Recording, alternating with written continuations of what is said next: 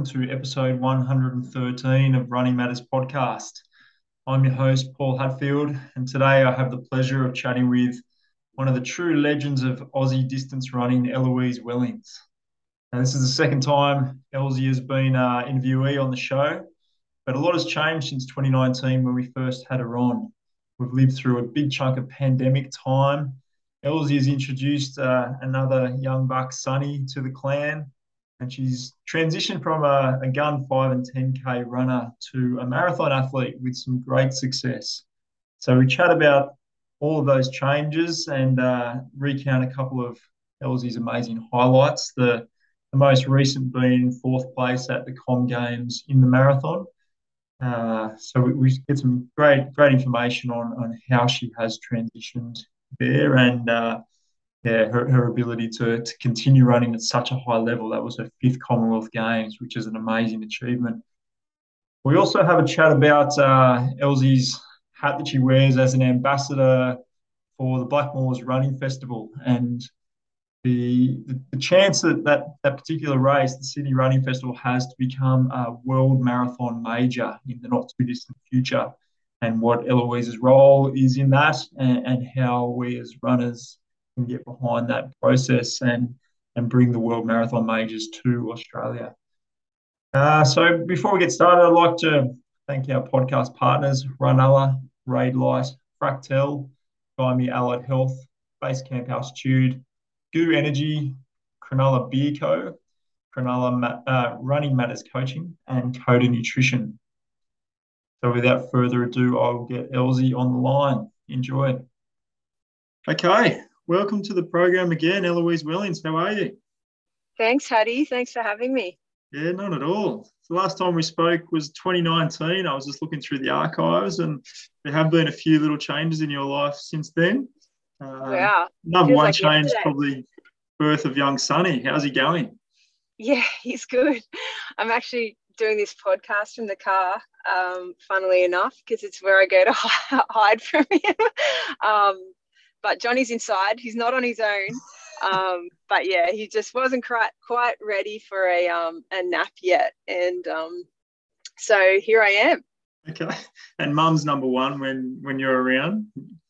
Uh yeah, Mum's number one. Like Dad, Dad gets a look into, but um, yeah, he's pretty clingy at the moment to me, to be honest. Um, which is pretty cute. Um, secretly love it, but yeah, no, nah, he's he's such a good kid. We're just loving. He's so fun and um, yeah, loving life with a two-year-old. The ups and downs, yeah, as you crazy, know. Crazy ride for sure. Oh, yeah. you look like you're getting some stuff done in the meantime, which is awesome. So, I guess how, how did you bounce back from the pregnancy and, and, and giving birth to Sonny this time? Different experience for the first time around? Yeah, it was. It was in that like um, pretty much after three months, when Sonny was three months old, like the world was shutting down for um, dealing with COVID. So there wasn't, you know, like I was training to try and make the Tokyo Olympics, and then all of a sudden, all of the races that I had planned got cancelled, and you know, travel got cancelled, and so it was a different sort of build up in that respect as well in that I didn't really know what I was shooting for and it slowed things down a bit but it also I know it was a weird time where you didn't really have any races to find out like how uh, what level um, you're at and I always liked to do that. Like I, I started um, when I came back from having indie, like when I got to a point where I'd been training consistently and doing, you know, workouts consistently for, I think it was at least three months, um, I wanted to test my fitness in a race. And I just couldn't do that with Sonny just because there was no races on. So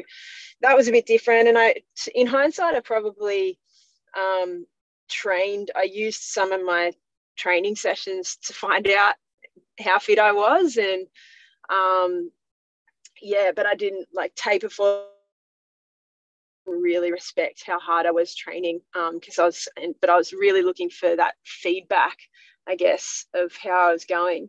Mm. Um, and so, which was the cause, I think, of a couple of um, injuries in there. So I had two stress fractures when I was coming back from Sonny.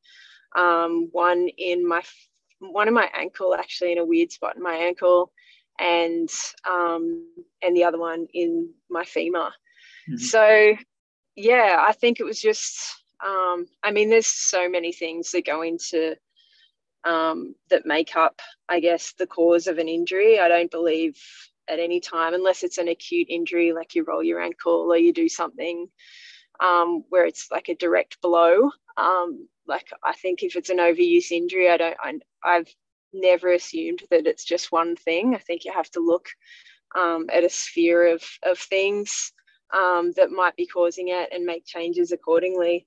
Mm. And yeah, that's what I did. I just kind of relaxed a little bit and um, didn't go looking for feedback um, of how fit I was in training. I just trusted the process, started to trust the process more, and um, yeah, learned again. I guess through another couple of injuries that how much I love the sport and how much I wanted to come back and how much I um, yeah really wanted to continue to try and um, find out where my potential lies and um, where my limits are. And um, yeah, so that was an interesting process too, just going through that whole cross training process again, and um, and yeah, realizing again, reflecting again, I guess at the end of it all that I really, really want this, and I want to wear the Australian colours again, and and I guess that's what sort of set me up to, yeah, to try and um, make com games and um, and and move up to the marathon. Mm. And I guess yeah, that's that's the other big sort of change in, in, in your career. I guess in, in, the time since we spoke, you have have pushed on to, to marathon running from that five to ten k kind of racing in, in general terms. I guess how's that transition been in terms of what's had to change in your training um, from a 10k runner to a marathon runner? Is there much much change there? Uh, there's there's a little bit. There's uh, I do feel like I it suits my my body a lot more, and and also my the stage of life that I'm in. Um, the the training, and it's just it's more running, but it's not as intense. Um, and there's there's blocks of it, so I know that you know a, a training block for a marathon is going to be anywhere between ten and twelve weeks, and then you do the marathon, and then you have a break um, and yeah, so I kind of like that. I like the whole journey towards marathon, and you know, there's it's whereas track racing, it's a bit it's fun and exciting, but it's a bit relentless. Um, there's always there seems to be always another race, you know, week after week after week, and I guess you know having kids, it probably lends itself more to um, you know the stage of life that I'm at that I can spend a 12 week block at home training and building up and then go and do the marathon and then have mm-hmm. a break and you know we could have a family holiday was which is when whereas when you know when I was um, when I was doing track racing there was really only you know one time of the year for that mm-hmm. um, you know after a major championship or at Christmas time or something like that um, so yeah in that respect I, I I love that and I guess the training, yeah, the long runs are just a, a bit longer. I guess I've gone from running an hour 45 when I was in full training for five and 10K races to, you know, up to two and a half hours um, on a Sunday. And then we do a, a big marathon, what we call a big marathon session on a Friday morning.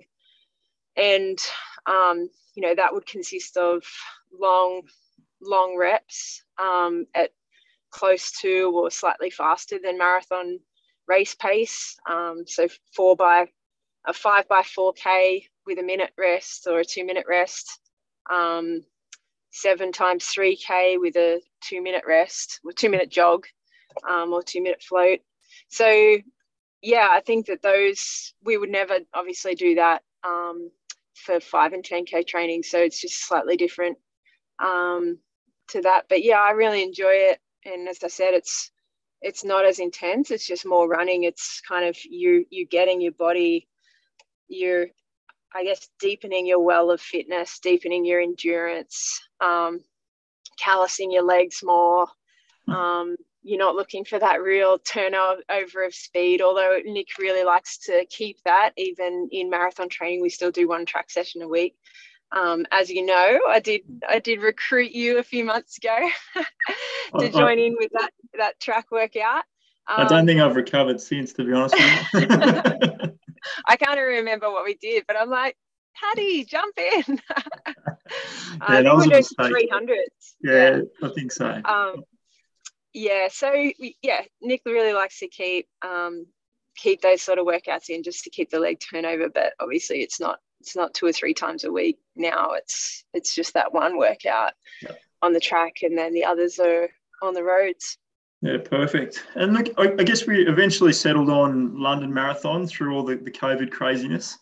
How difficult was it to put everything into, you know, what would be your first marathon with the nagging thought that it could be taken away from you at the last minute? Um, I guess pretty much I was just treating it, I was just holding it very loosely. And we we all got pretty good at that, you know. After two years, we all got pretty good at holding things really loosely, you know, booking a holiday and, you know, potentially might get cancelled or if you get COVID. And even still now, like it's, you know, um, nothing's a given. And um, yeah, I just tried to you know focus on what i had to do each day to get a little bit better and be as well prepared as i could should i get the opportunity should that door open and you know like at times I thought the door was closed and I just kept thinking, well, I'm just going to try and like sneak under the crack of the door, you know? and um because I'd done all the work and, you know, like I was still following the process of getting all the work done in training, but um, but yeah, like there was so many things that were out of my control, and I just had to trust that if it was meant to be, that it would happen, and um, that door would open, and thankfully it did. And gosh, it was such a wonderful experience. Mm. Um, and I was like, I was afraid out of my mind to run a marathon, and most a lot of people would probably be really surprised to hear that. Maybe some people wouldn't, but it's um, you know, even after running for as long as I have, um, a marathon seems like an intimidating distance. And but now I kind of think I'm so glad that um, I ran with that fear, but with that curiosity at the same time. Mm-hmm. Um, because I think you know so many people like obviously I've done many half marathons and um, you know knew that I could run well at those, but um, you know, there was there's a question mark on, on whether you know you can run a marathon and run it well, and you know run it to a level that I could be a professional athlete at it as well and make Australian teams, and that was the question mark. And yeah, I just I'm so glad that I was able to you know hold those two things at once the the curiosity and the fear at the same time and um, just go out and see what was possible and you know run and try and enjoy it as mm. well and i did yeah. i just i loved like london marathon was amazing every marathon that i've run has been amazing um, in its own sense and the build up and um, yeah but i'll i'll remember that you know for all of my days yeah, it's, nice after 30 years of running to be uh, excited and unsure and all those other sort of emotions with, with something new. That's cool. Very cool. Yeah. And, and so obviously we ran 20, 229 high. Um, you know, were you completely stoked with that debut time or silently kicking yourself that you just didn't sneak under that World and Com Games qualifier time? Um, I was, I was I was actually really like I was actually fine with it. I was fine with missing it because I just thought I'm just going to get better, and I was just really confident that I was going to do another one and I was going to get it eventually. And I don't know, I had this real peace about it that you know that was my first one. I almost didn't want to like spoil the moment by being disappointed in missing a time by a few seconds. Um, because it was such a great experience and i knew that like the next time i line up i'm going to have another opportunity to do it i'm going to be stronger wiser better and i'm i'm just going to go and do it and it was just this weird sort of peace and confidence that came from I guess covering, you know, the distance and doing it well and being so close, but then going, oh, I get another opportunity to go and do that again. So mm. how fun. Yeah, that's awesome. That's, that's um, so exciting. That's cool. And, and look, yeah. I, I guess most um, most regular mortals take about twelve months to recover from the scars of their first marathon. But you backed up, you know, a mere two months later in Melbourne. Um, I guess firstly, how beat up were you after marathon number one? I was pretty sore after London. I was, um, but I wasn't. It wasn't brutal, and it wasn't like there was nothing, you know, super specific. It was just an all-round deep fatigue, um, stiffness in my legs. Uh, I remember not sleeping a wink the night of the marathon, and that's pretty typical of, of the night of, of big races um, afterwards, the adrenaline and everything, but also my body was just aching. and, um, I ended up getting up at about 4:30 a.m. to take a Panadol. like, what is going on? What's happening? Um, but yeah, I mean, I was pretty sore for a couple of days. I had three days off, and then um, and then started jogging again. And then we had to come home and do two weeks of quarantine where I just jogged on the treadmill in hotel quarantine for two weeks, and that was an interesting um, time as well, I guess, and an interesting way to recover. I didn't feel great when I got out of quarantine. I don't think, like, it's obviously not normal and not natural. And, um, but yeah, at the time, it's what we had to do. So, mm. um, but yeah, just gradually got back into training. I would generally have two or three days of complete rest after a marathon. That's what I've done after you know the four marathons that I've done, um, and I find that any longer than that, I just start to feel worse. Um, but yeah, start out with like a 20 minute jog or a 5k jog mm. um, really easily, and then you know jog around for the first sort of two weeks and get back up to running for an hour. And then once I'm doing that, I usually like to do like a small, a shorter sort of tempo um, that third or fourth week back. Um, I also feel like if I have too long without doing any running, my, like my body just doesn't like it. My tendons and everything mm-hmm. gets stiff. So it's this careful balance between like allowing your body to rest and recover from the actual um, the impact and the damage, the fibrous damage that you do from the marathon, but then also um, not getting like too stiff and uh, you know from being like from sitting around too much. Yeah, yeah, for sure. Um, that so, active yeah. recovery is so so important, regardless of who you are. So yeah, no, that's good. And, and look at any um, sort of magical recovery habits and tools that you're using these days to expedite that process.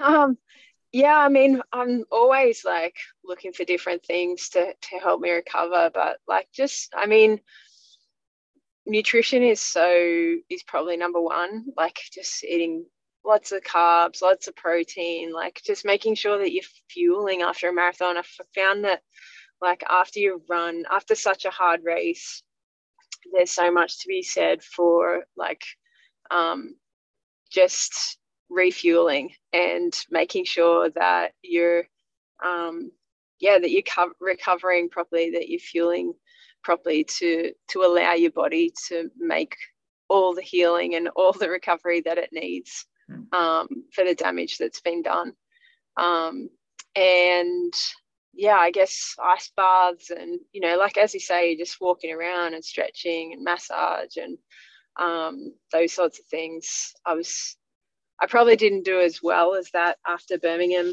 um, just because we we pretty much got straight on a plane to come home.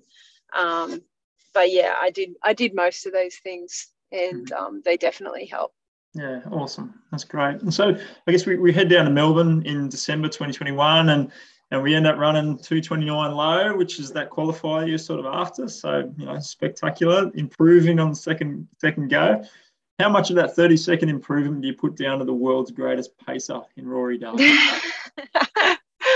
I put a lot down to it actually. Um, yeah, Rory. It's funny how funny how that came about because we were originally running the half marathon, And about 12 days out, Nick said to me, Nick, my coach said, you know, I think that you should, you could run the full marathon. I actually messaged him the results of a, a tempo workout that he'd sent me that morning. So this is what I did, felt great, felt better as I went. That's what I said.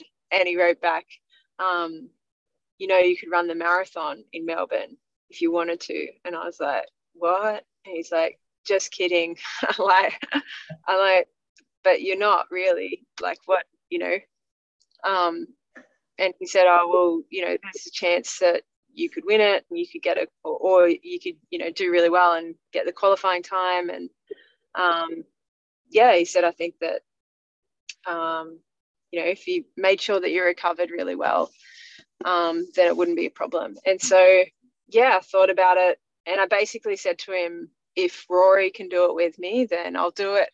so he said, "Oh, we'll get Rory, no problem, if Rory wants to do it." And so, um, yeah, I called Rory, and he's like, um, "Okay." So yeah, we basically um, jumped into that, jumped into the deep end. It was Rory's first marathon. Mm. Um, and I mean, we'd like we'd obviously been training. We'd we'd done the whole London build up and everything. So um, like we were fit enough to run a half. I was definitely fit enough to run the half, and I was ready ready to run another marathon. But Rory had just got back from holidays in two weeks holidays in New Zealand, so we already hadn't run very much. So he was a bit underdone, but but he was ready. He was like all in and committed, and um, yeah. So he did really well, and um, came in. I mean, he he could have kept. I'm sure he could have kept running with me, um, but he let me go at about the 35k mark. I want to say 37k mark even. Mm. And um, but before that, he, it was so handy to have him because I actually needed to have to stop and go to the toilet, which was super awkward and um, annoying. Um, every marathon runner's worst nightmare. Mm-hmm. uh, at about the 20 or 15k mark and i lost about a minute or a minute 20 um, to duck into the toilet and yeah i was stressing a bit because i'm like oh, i don't you know wanted to get the time that was the main goal for the race and obviously to to win if i could and um, millie had just such a great great day and a great race and um, kudos to her. And yeah she she ended up obviously taking the win and um, but to be able to you know get back onto the course and get my um, I guess get myself in the frame of mind to believe that I could still make up time to to make that qualifying time for the world champs and um, Com Games was um, was pretty crucial. And it was great to have Rory running with me and I had um, Johnny, my husband, on the bike. He had he was the um, drink our drinks caddy, and uh, another another friend of ours, Stewie Rennie. Um, he was riding the bike with the drinks as well, Rory's drinks. So yeah, we had a great little team down there. We had a lot of fun, and um, yeah, it just showed, I guess, that you don't necessarily need as much time as you think for, to train for a marathon.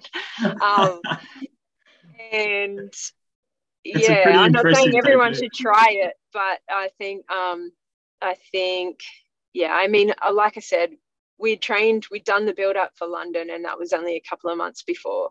So I think that that really helped us, hmm. um, and we still used that. We were still able to use that base of training. Um, I was definitely feeling at the 30, 33 ish K mark that oh, could have done with a, a long run long, longer than 90 minutes in the mm. last couple of months. Yeah. Um, but yeah, it was just, it's just the way it went. And, mm. you know, um, no regrets. No, no, it worked. It's supposed to hurt at the 33K mark. yeah. I've got this uh, this vision of Rory like standing outside the Portaloo, just jogging on the spot like he's waiting for the pedestrian light to turn green. He was not. He was not. He was actually stretching his hamstring. He had a leg leg up on um on one of those wooden things on the side of the road. Yeah. And um and I kind of I just bolted out the toilet mm. and um he like almost miss me. Like I'm just like just to get back on the course, and he was just like, just cool it because you don't want to run the next 3k mm-hmm. in nine minutes mm. and then not be able to do you know the rest of it like we're still at 16 or 17k at this point mm. and he's like we just need to get back on pace and then you know um just like relax into a nice rhythm again and forget about that yeah exactly forget about what just happened nice little, nice little break. You know. Let us never speak of this again. standing recovery, we'll call it. Sitting recovery. Uh, yeah. Funny. So yeah, yeah. We'll, we'll, move forward. I guess 2022 to Nagoya, um, and you run 225. A serious look of elation on your face at the finish line. A couple of photos I've seen. Um, did you ever expect to run that quickly? Such an amazing time. Yeah, I did actually, um, in the most humble way possible because I was training so well. Yeah. Uh, and um, yeah, I was training so well and I felt really good in the lead up. Um, and yeah, everything was everything was directed towards having a really good day. And I knew that if I could um, just put all of that down in 42.2 kilometers, like it would, you know, come together and be a really good time.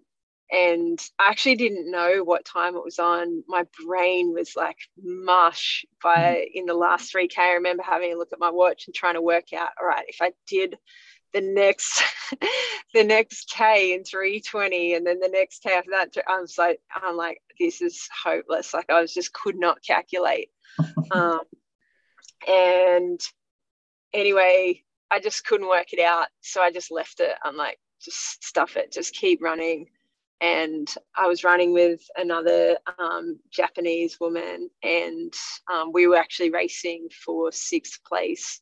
Um, so it was really helpful to be able to run that last little bit together because we really pushed each other to the finish line. And um, yeah, when I came around, because you finish, um, it's a cool little finish in Nagoya. You finish in this dome sort of area um, you finish like indoors and it's the last sort of 30 meters and i came into the dome and saw the clock and i was like whoa okay. Wow. I was just i was like not that surprised but just so so happy that it came together because it's mm. not always the case right? Like you can marathon's a long way and a lot lot can go wrong and a lot can go right but um you never know what's you know there's like some things that are out of your control, like having to go stop and go to the toilet in Melbourne. Like, you know, there's little things like that that can come up. And, um, you know, the weather and like there's lots of things that are out of your control. But to have it all come together on that day um, was, yeah, it was thrilling. And mm. I think that that was that was the the reason for my for my elation, I guess. Yeah, it's a great shot. It's uh, yeah, very inspiring uh, finish line shot. Usually they're not quite as impressive as that, but that was a good one. um, and I also think that they should have uh, maths at the 35k mark as part of the HSC program. Because they absolutely should. A human-sized calculator, or some some like Rain Man, just to like that you can that is just yelling out all your splits like if you stay on this pace, what will you run? Um, uh, or if you, you know, if you pick it up a little bit, I don't know, something like that would be so handy. There's a lot of serious energy expenditure on uh, on getting that brain mush to do something useful. There really is. There really is. uh, yeah.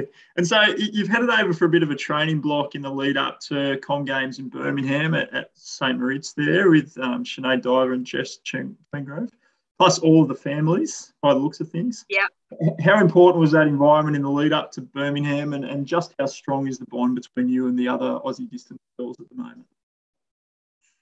Yeah, it was it was so fun. We we had been talking about doing a camp over there um, for a number of months, um, like pretty much since I guess you know Sinead and I talked about making the Com Games team together, like when we are running around Bushy Park before I even ran London Marathon. So just before my first one, she's like, you know, it'd be amazing if, you know, we could make do the time and um, if if I could do the time and um, and try and make that team so could be on the same team together. And um, and then yeah, when Jess Jess then ran in Perth and ran so amazingly there, and um, yeah, it was it was it was such a great um, environment to be in. Like St. Moritz is like my favorite place in the world to train. It's just stunning. I think I've cried on arrival every time that I've been. I'm just so moved by the beauty of that place. Um, but I'm a feeler anyway. so um, there's no denying that. But it's just stunning. And um, you know, just got lots of great memories there as well.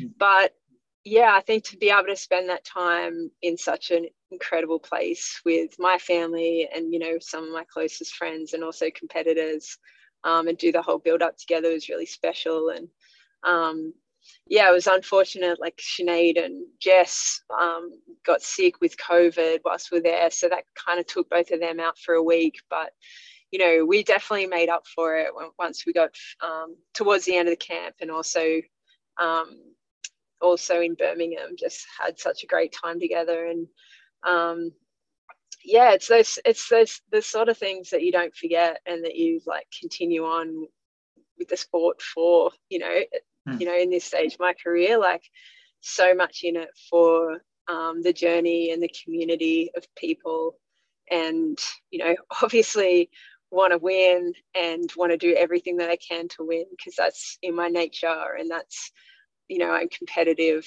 and um, but also love the people that I get to do it alongside mm. and um, cheering them on just as much.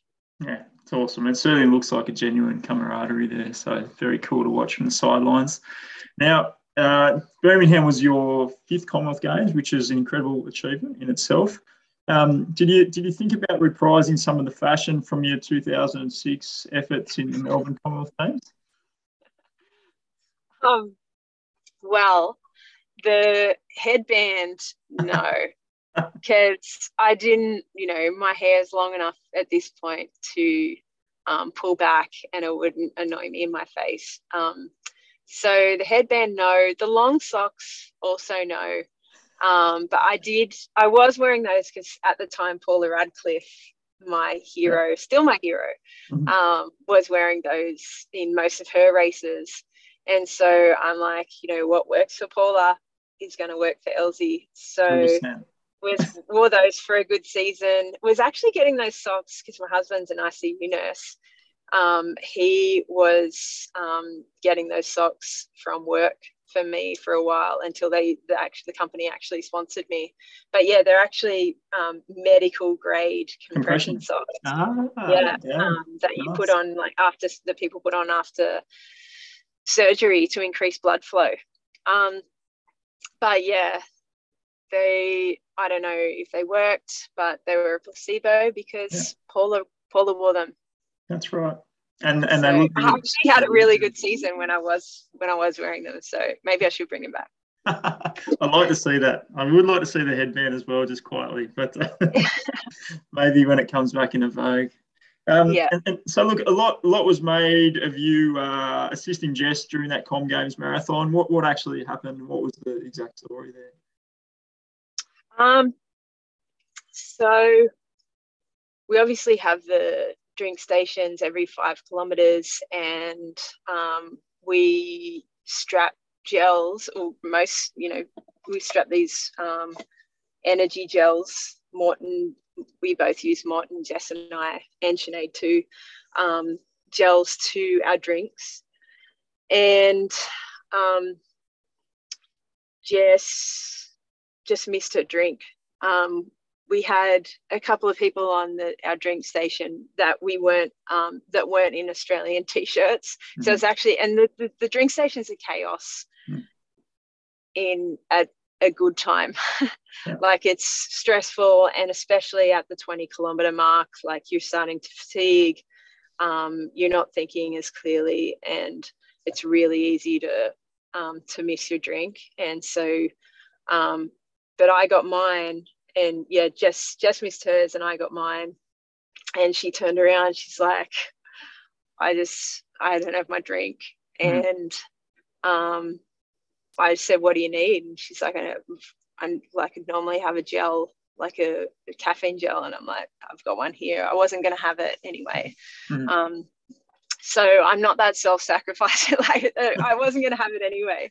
Um, so she, yeah, gave it to her, and um, and yeah, we we we got down our way. She actually had one, a spare one. Um, so she was super unlucky in some ways because um, she had a spare one in her crop top, but it actually bounced out. Uh. And um, yeah, so that was good to be able to, you know, help her in that moment. Um, and like, gosh, I'm just so glad that she got the win. It's just really fun um, to know that, yeah, like she's she was she deserves it, and she um, she obviously got she's had such a great history with the Commonwealth Games, two bronze medals um, previous to that. And um, yeah, she was ready and she just had a day out in the sun. And hmm. um, yeah, it was awesome. Yeah, unreal. I loved it. Loved it from the couch, that's for sure. And, and from the couch, it looked like a fairly lumpy and windy course. So, how, how tough was it in reality? Uh, it was brutal. Mm-hmm. it was so brutal. Hmm. Um, it was really, really hilly. And, um, you know, we knew that. We knew that it was going to be hilly. We perhaps um, didn't know how much, probably didn't respect how much the hills would hurt, especially in the city, the last five, six kilometers. Um, they were the ones that really got me most. Um, and yeah, but I guess um, it was just one of those one of those courses where yeah you really had to strategize um, really well how you were going to how you were going to race it it wasn't wasn't like a flat course where it was just kind of you know you time trialing it was yeah. um, you had to strategize and um, I felt like I did that really well mm. and you know fourth was what I what I had and what I could come up with and um, and yeah, so I was I was really proud of how I raced in Birmingham. I think that um, yeah, um, I, I walked away really satisfied satisfied with being unsatisfied in that you walk away without a prize but mm. um, i know that it's going to set me up for i learned so much um, about championship racing and um, and yeah again learned more about the marathon event in itself and Hmm. Um, I'm really excited about um, the next time that I get to wear the green and gold. Yeah, unreal. And look, it's such a determined, amazing effort. Congratulations on yeah, a spectacular result there. It's, so impressive. Um, Thank you. I've got a listener question from a, a friend of the show and a friend of yours, Greg Atwells. He wants mm-hmm. to know Do you find it important these days to focus on the specific biomechanics of running form, or is it more efficient for you to just to relax into your natural stride and cadence? I think natural is best. And then, I mean, if you're if you've got um, if you if you're running in a way that's causing an injury um, or that's causing you to run really inefficiently, then I would suggest getting looked at biomechanically and getting looked at by an expert. Um, I know you guys do that, Hattie, um, and um, like you look at people's biomechanics on the treadmill and things like that, and give suggest how they might be able to change things and give them little cues that they can um, think about to um, change, you know, the way they run. I don't think there should. i'm a big believer in not doing anything drastic because mm-hmm. the way you run is the usually an, exagger- an exaggeration of the way you walk and you've been walking you know generally since you're a baby. Mm. and so you don't want to change something overnight drastically because that's going to cause other problems. Mm. um, so i think gradual is the best thing and um, if but and only if you think only if you've been told by an expert that you're running in an inefficient way that might be causing an injury. Yeah um, yeah. I mean, Paula Radcliffe's head bobbing didn't seem to hurt her, you know. No, that's right. And there's been there's like lots of real like really great, you know, some of the world's best ever runners that have inefficient um, running styles that work for them. Yeah, for sure. Um, for sure. So yeah, I wouldn't get too hung up about the perfect way to run. The perfect way to run is how you run already um, without injury. Yeah. No, it's good. I like that. It's a good definition. Yeah. Now, look, among many hats that you wear, you are an ambassador for the Blackmores Running Festival, Sydney Running Festival, coming up next next month. Mm-hmm. And what does it mean for you to get an official world marathon major status for the Sydney Marathon? Uh, it would be it would be incredible actually it would be credit, incredible not only for marathon runners in in sydney and new south wales but you know runners all around australia and um, really excited about the prospect of of Blackmore's um, marathon becoming, you know, world world major on the list. And I think it would, you know, would do so much not only for you know tourism and economy, but it would do so much for elite running and also recreational running in Australia, both ends of the spectrum. Um, if we can, you know, meet all of the criteria and and get it across the line. And yeah, really excited to be part of Blackmores again this year. Um, have been an ambassador for the last uh, couple of years and uh, really love how the races run, what they're all about, what um, what they promote in terms of raising money for charity and and um, and also just health and well-being, especially mental health. Um, and you know, how often do you get like the the Harbour Bridge, like mm. one of our, our, most famous icons in in Australia, let alone Sydney.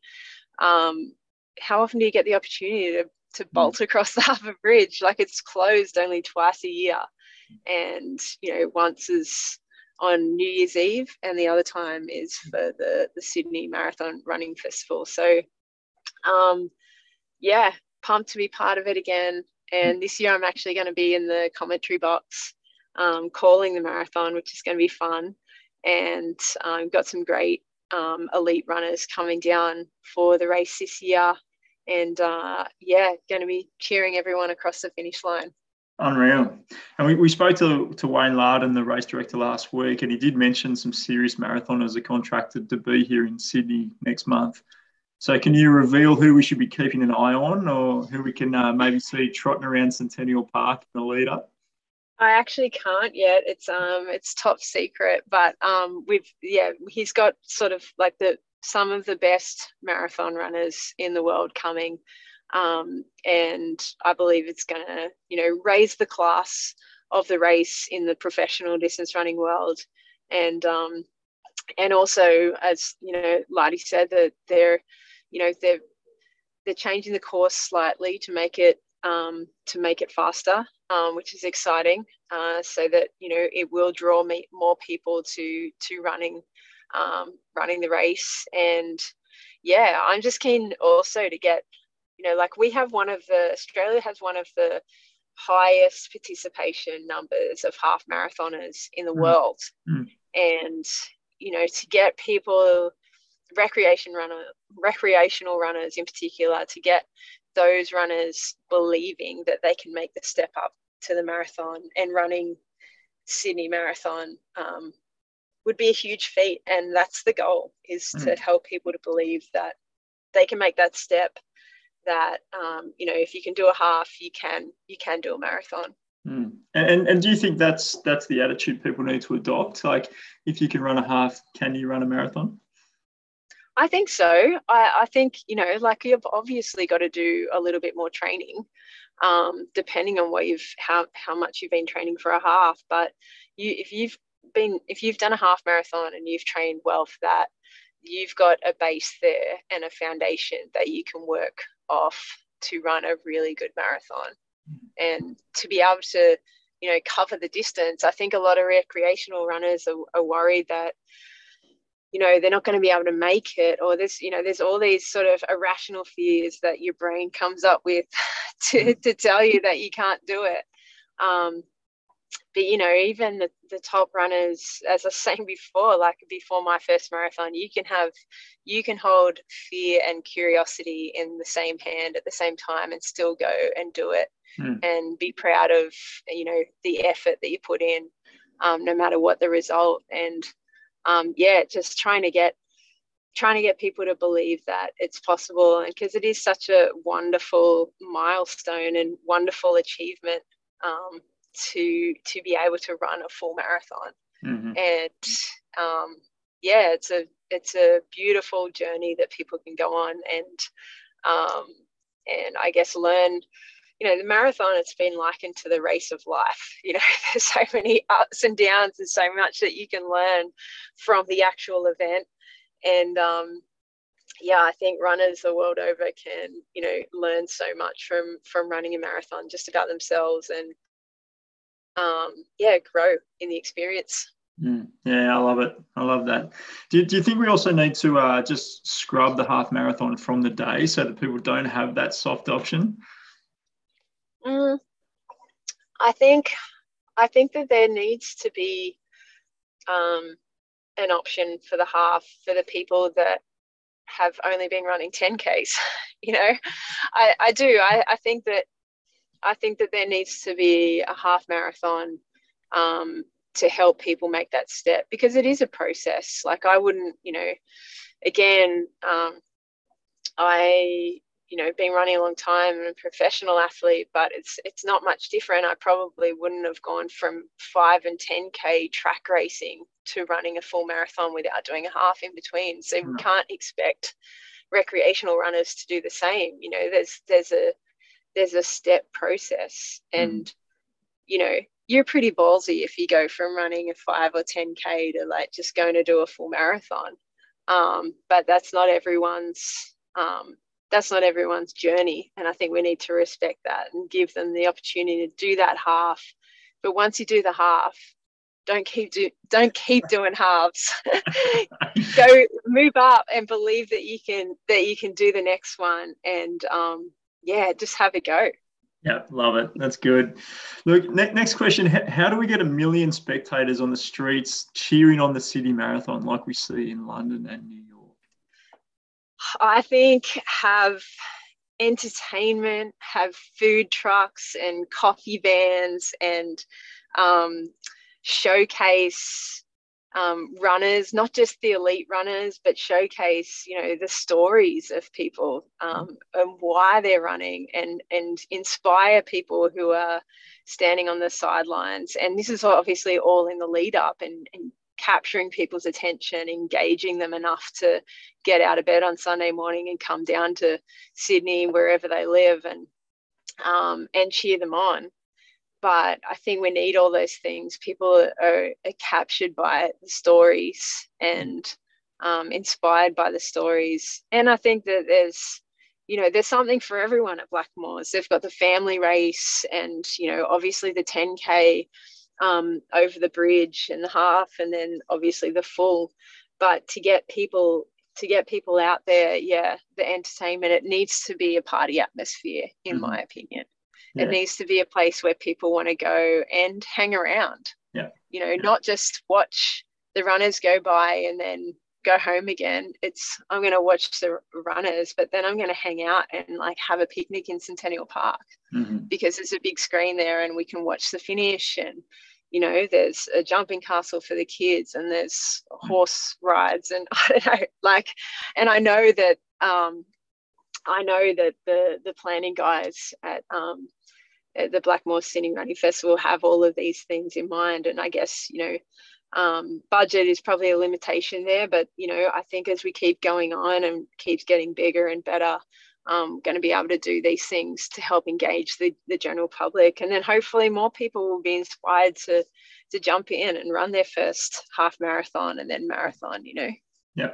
And, and I believe all of those things you're describing, apart from maybe the pony rides, uh, are happening at, at, this particular yeah. version of Blackmore. So they've got music, yeah. they've got coffee, they've got food, they've got live screens happening. So certainly encouraging all of our listeners to get out there. If you can't run on that day, get out and have a look. Like be a be a marathon fan because yeah, if we can get this thing across the line and we become one of the, the world major marathons, it's going to be epic for Australian running in general and for Sydney in, in yeah. many ways. So I'll, I'll, certainly be out there with my uh, my coffee jumping on the jumping castle, annoying the kids. Maybe I should talk to Lardy about getting the pony rides. I think that'd get us across the line, actually, the pony rides. Yeah, the pony rides. My kids will be there for the pony rides, mate. Oh, unreal. All right, so that's that's the call to arms. Get out there and uh, check out the Sydney Marathon this year, guys. Um, yeah. So, Elsie, you, have got your qualification for World Champs in Budapest next year. I think there might be three other Aussie girls that have qualified there. Will, you set your sights on that, or are you looking for, you know, marathon majors around the world, faster times? What's what's next? Um, yeah, no, I definitely wouldn't pass up the opportunity to to compete for Australia at the World Champs next year, and um, yeah, just gonna sort of see what happens over the next few months. I think getting New York, um, you know, training for New York and, and going to New York and, and doing that one is obviously the the next goal. And then I've got to sit down with Nick and kind of map out what next year looks like in terms of um, what marathon I want to focus on. After that, I would probably try and if I did choose to go to World Championships, I would, um, and if I did get selected, um, I would probably want to run um, one beforehand, maybe in March or April, um, yeah, so, and I'm not sure where that will be yet, but um, yeah, certainly it's exciting. I'm like really, um, really hopeful about, um, you know, what good things could happen next year and um, in, you know, in the marathon event. And yeah, looking forward to everything that that brings. Mm, unreal.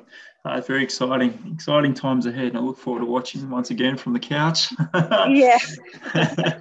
All right. Well, look, thank you for uh, for detailing your last few years. It's been exciting to watch, and and your involvement with Blackmores is uh, is another fantastic hat to wear.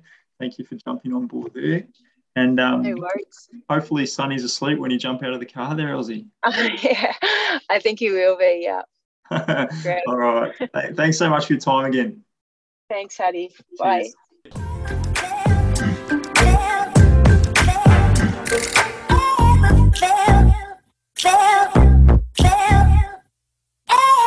Fail, fail, fail, fail.